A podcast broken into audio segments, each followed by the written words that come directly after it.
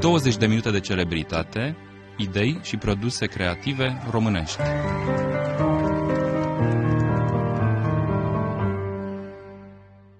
Bine v-am găsit, uh, stimate domnule ambasador Cristian Leon Țucanu, excelență, așa ar trebui să mă adresez. Aș fi vrut mai întâi de toate să vă mulțumesc pentru participarea la emisiunea noastră. Eu vă mulțumesc pentru invitație, sunt deosebit de onorat să fiu alături de dumneavoastră și de ascultătorii dumneavoastră. Și în al doilea rând aș începe sus, pentru că, în general, veștile mai puțin, mai puțin încurajatoare abundă în orice perioada anului. Deci aș începe cu o veste care e foarte încurajatoare și foarte bună pentru toată lumea, sunt convinsă, și anume evenimentul care a avut loc cu acel consulat onorific și am să vă rog pe noastră să povestiți exact ce s-a întâmplat și ce semnificație culturală are acest moment, în primul rând culturală, dar și, sigur, economică, socială și așa mai departe. Da. A fost, de fapt, un triplu eveniment, uh, ca să fim uh, foarte, foarte preciși. Uh, un triplu eveniment care a avut loc la Dnipro pe 3 decembrie anul acesta. În acea zi am inaugurat primul consulat onorific al României în Ucraina, care a fost deschis în orașul Dnipro, care este capitala regiunii Dnipropetrovsk, aflată în estul Ucrainei. Totodată, în aceea zi, am marcat și Ziua Națională a României printr-o recepție se face în mediul diplomatic. Da, Iar al treilea eveniment, la fel de important, a fost uh, vernisarea obiectului de artă Middle Way, care face parte din un proiect mai amplu. Middle Way? Uh, Middle Way. Da, se pierde la un moment dat, se pierde legătura, da. Și semnificația acestui Middle Way? Middle Way este, este o sculptură de mari dimensiuni, o sculptură itinerantă a artistului român Bogdan Rasa, ah. care și-a început călătoria în Ucraina în 2018, în toamna anului 2018, când a marcat la Kiev centenarul României moderne, cu vernisarea acestui sculpturi în zona centrală a orașului, într-o zonă cu un simbolism aparte, de aproape de piața Basarabia și foarte aproape de soclul pe care s-a aflat 10 ani uh, statuia lui Lenin. Cultura care a călătorit mai departe la orașul Mykolaiv, aflat în sud-estul Ucrainei, foarte aproape de, de Marea de Azov, unde a stat aproximativ trei luni de zile. De la Mykolaiv, sculptura a călătorit la Dnipro, unde a fost, după cum spuneam, vernisată, cu ocazia Zilei Naționale a României și totodată cu ocazia inaugurării consulatului al României. În toate aceste zone am beneficiat de parteneriatul autorităților ucrainene. La Kiev a fost vorba de Ministrul Culturii, la Nicolaev a fost vorba de primăria orașului, iar la Dnipro am beneficiat de sprijinul și parteneriatul administrației regionale de stat și a guvernatorului acestei regiuni. Am înțeles. Deci totul plin de simbolistică și de încărcătură și istorică și culturală și umană și de foarte Așa multe este. alte Așa. feluri.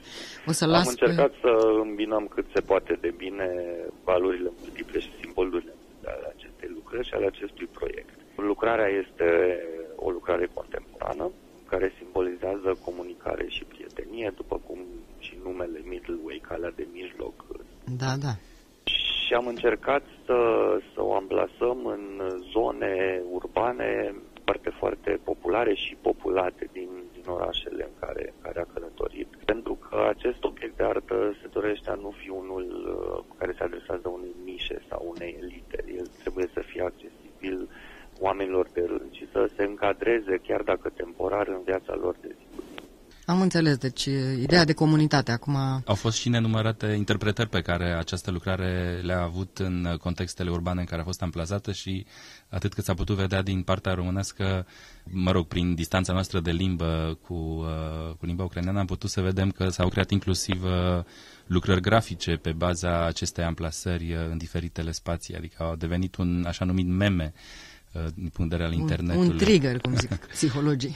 da, Absolut absolut. Și un subiect de comentarii. Au, au existat diverse reacții de apreciere, chiar și de dispreț, de dezamăgire, însă ceea ce este important uh, este faptul că această lucrare a suscitat la discuții și cred că aceasta a fost una din intențiile artistului. Da, să nu lasă pe nimeni indiferent, da. Revenind poate la un subiect, iată, artistic și nu departe de, de Bogdan Rața, pentru că și el este un artist născut în Baia Mare, putem vorbi de școala de pictură de la Baia Mare, înființată, nu așa, de artistul de etnie armean, Holoși Shimon, în, întâi în 1896, artist care a evoluat ca un profesor înființându-și propria școală de pictură la München în 1886 și apoi uh, revenind iată în Baia Mare în 1896 până în 1904 uh, funcționând uh, ca o colonie de pictură, apoi artistul mutându-se în Maramureșul de Nord, în orașul în care s-a, s-a și stins din viață, în TC-ul Mare, deci evoluând acolo ca um, colonist al, picturii, al școlii de pictură pe care a înființat ulterior între 1904 și 1900 18. Cum arată acest fenomen al școlii de pictură băimărene privit dinspre Ucraina?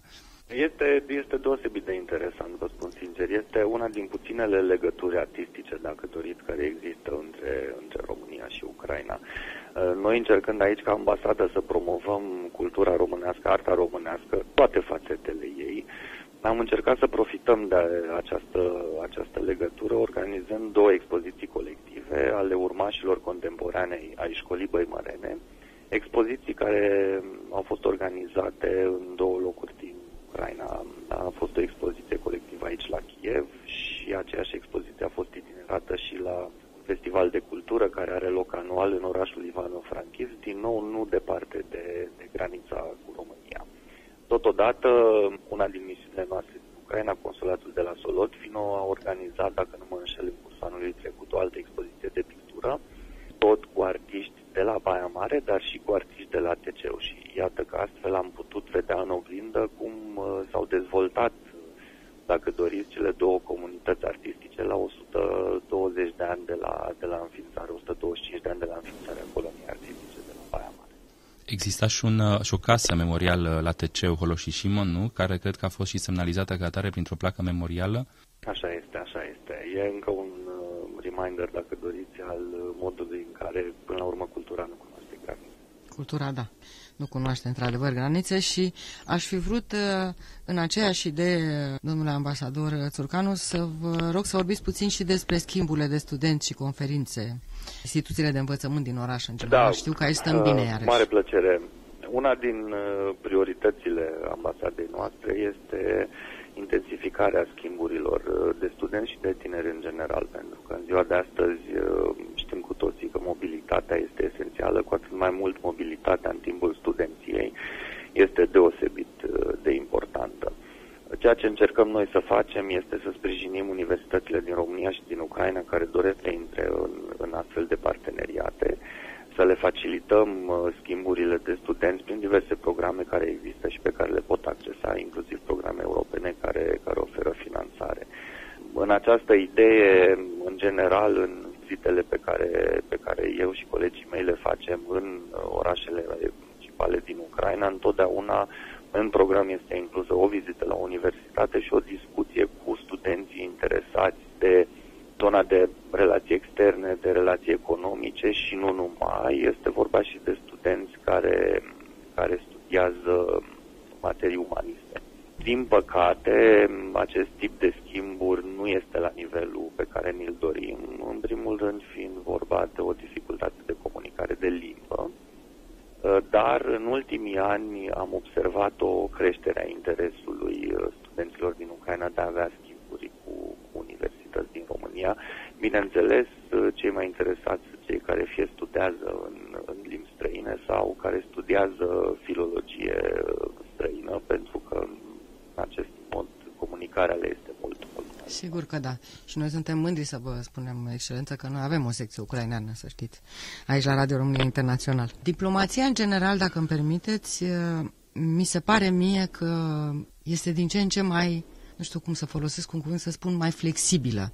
Ideea mai veche, mai perimată, aș zice, depășită de diplomație, era unor persoane așa care au niște uh, Uh, standarde foarte înalte și care privesc lumea cumva dintr-un, nu i-aș spune turn de fildeș, dar dintr-o poziție oarecum, uh, cum ar zice englezii, patronizing, așa.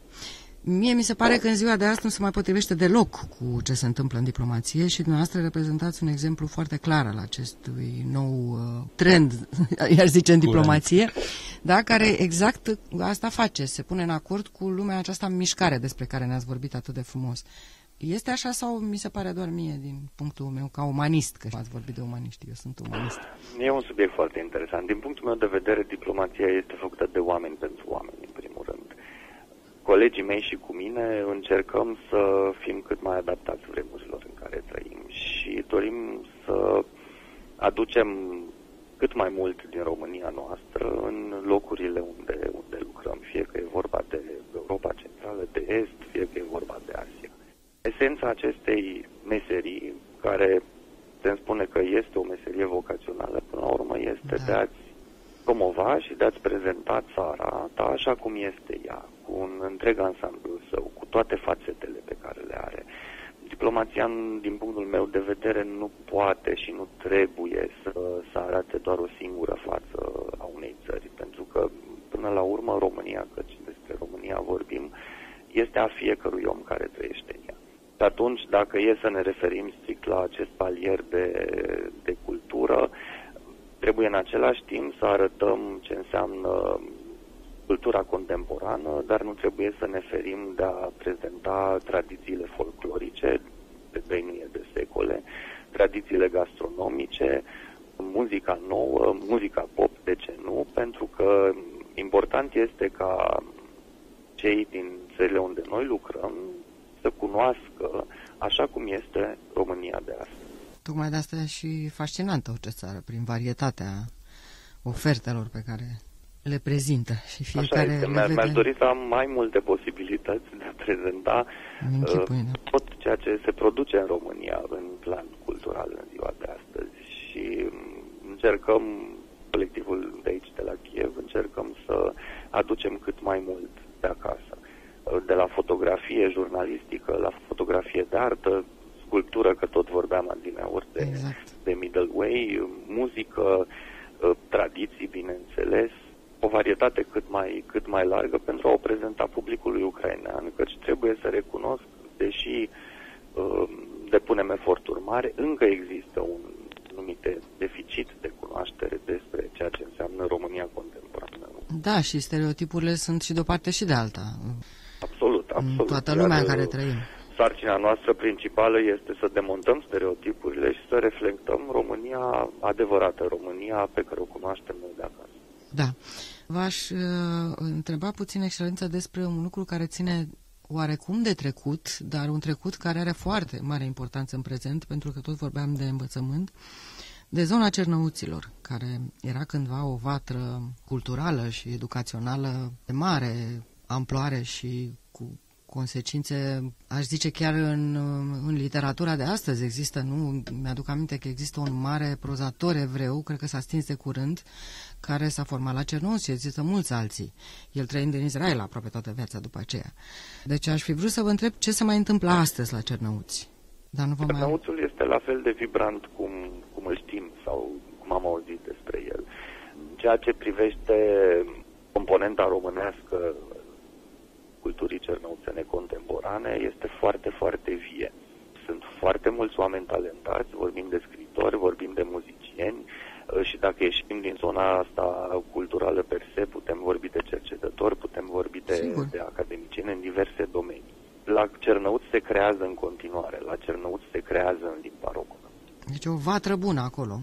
E o vatră bună, e o vatră bună care dăinuie. Slavă Domnului, da.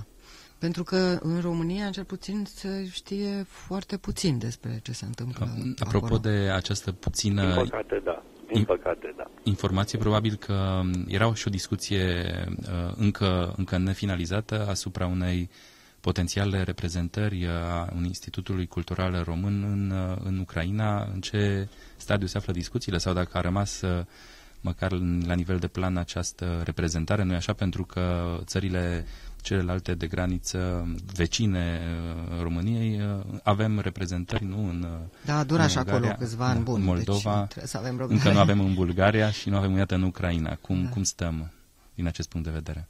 Nu este doar doar un plan, este o prioritate, este o prioritate la care se lucrează, însă este un, un proces destul de complex. În același timp, trebuie să spunem foarte clar că multe dintre proiectele culturale organizate de ambasadă de la Kiev, de Consulatul General de la Cernăuți, de Consulatul General de la Odessa și de Consulatul de la Solotvino beneficiază de întreg sprijinul Institutului Cultural Român. Sunt uh, proiecte culturale finanțate de ICR România, cum ar fi uh, proiectul Moving Monument și prezența exact Uh, sculpturii Middle Way aici în Ucraina. Este un proiect finanțat aproape în integralitate de Institutul Cultural Român. Iar revenind la prezența românească în Ucraina, știu că există câteva festivaluri în cadrul cărora se întâmplă, să zicem, acest, uh, această întâlnire multiculturală. Poate ne aduceți acum aminte despre câteva astfel de momente și modul în care uh, comunitățile se fac acolo prezente, cultural. Comunitățile românești din Ucraina sunt foarte prezente pentru că aici e casa lor. Ehm, sincer să vă spun, nu există festival ehm, cultural de cultură în, în Ucraina unde să nu existe un grup, un artist, ehm, un ansamblu al etnicilor români. De altfel, dacă nu mă înșel, chiar anul trecut la Festivalul Național Ucrainean al ansamblurilor folclorice din Ucraina, un ansamblu românesc a luat locul al doilea. După cum bine știm, România au o forță creatoare imensă și oriunde s-ar afla ei, uh, produsul cultural al românilor întotdeauna iese în față, întotdeauna se face remarcat și întotdeauna este apreciat. Asta cam așa e. Cunoscând situația multor comunități români din diverse alte țări, vă dau dreptate 100%. Aș fi vrut, uh, în încheiere, domnule ambasador, știm că sunteți foarte ocupat în perioada aceasta anului și tot timpul mi închipui, nu vreau să știu cam cum arată agenda dumneavoastră zilnică. Aș fi vrut să vă rog să adresați niște gânduri ascultătorilor noștri de pretutindeni, dacă se poate, și din România, evident. Mai ales în prag de sărbătoare. Da, sigur. Suntem la finalul unui an uh, complicat, uh, dar un an care are foarte multe rezultate pozitive și Aș dori în primul rând să mulțumesc celor care, care ne-au sprijinit pe noi pentru aceste proiecte culturale, Institutul Cultural Român, domnul uh, Cosmin Sui și echipei sale, dar și celorlalți, precum și artiștilor români care, care au fost prezenți în Ucraina alături de noi, fie ei, fie prin uh, produsul lor cultural. Domnul Sorin Onișor, doamna Ioana Moldovan, doamna Mariana Scubli, formației Tugenți, că tot am vorbit și de muzica din România de astăzi. În același timp, ascultătorilor dumneavoastră aș dori să le urez un Crăciun fericit, un Crăciun liniștit și un an nou cât mai bun.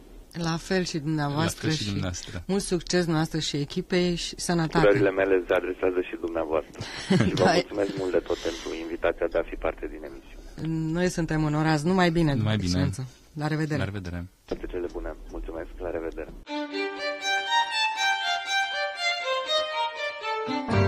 20 de minute de celebritate, idei și produse creative românești.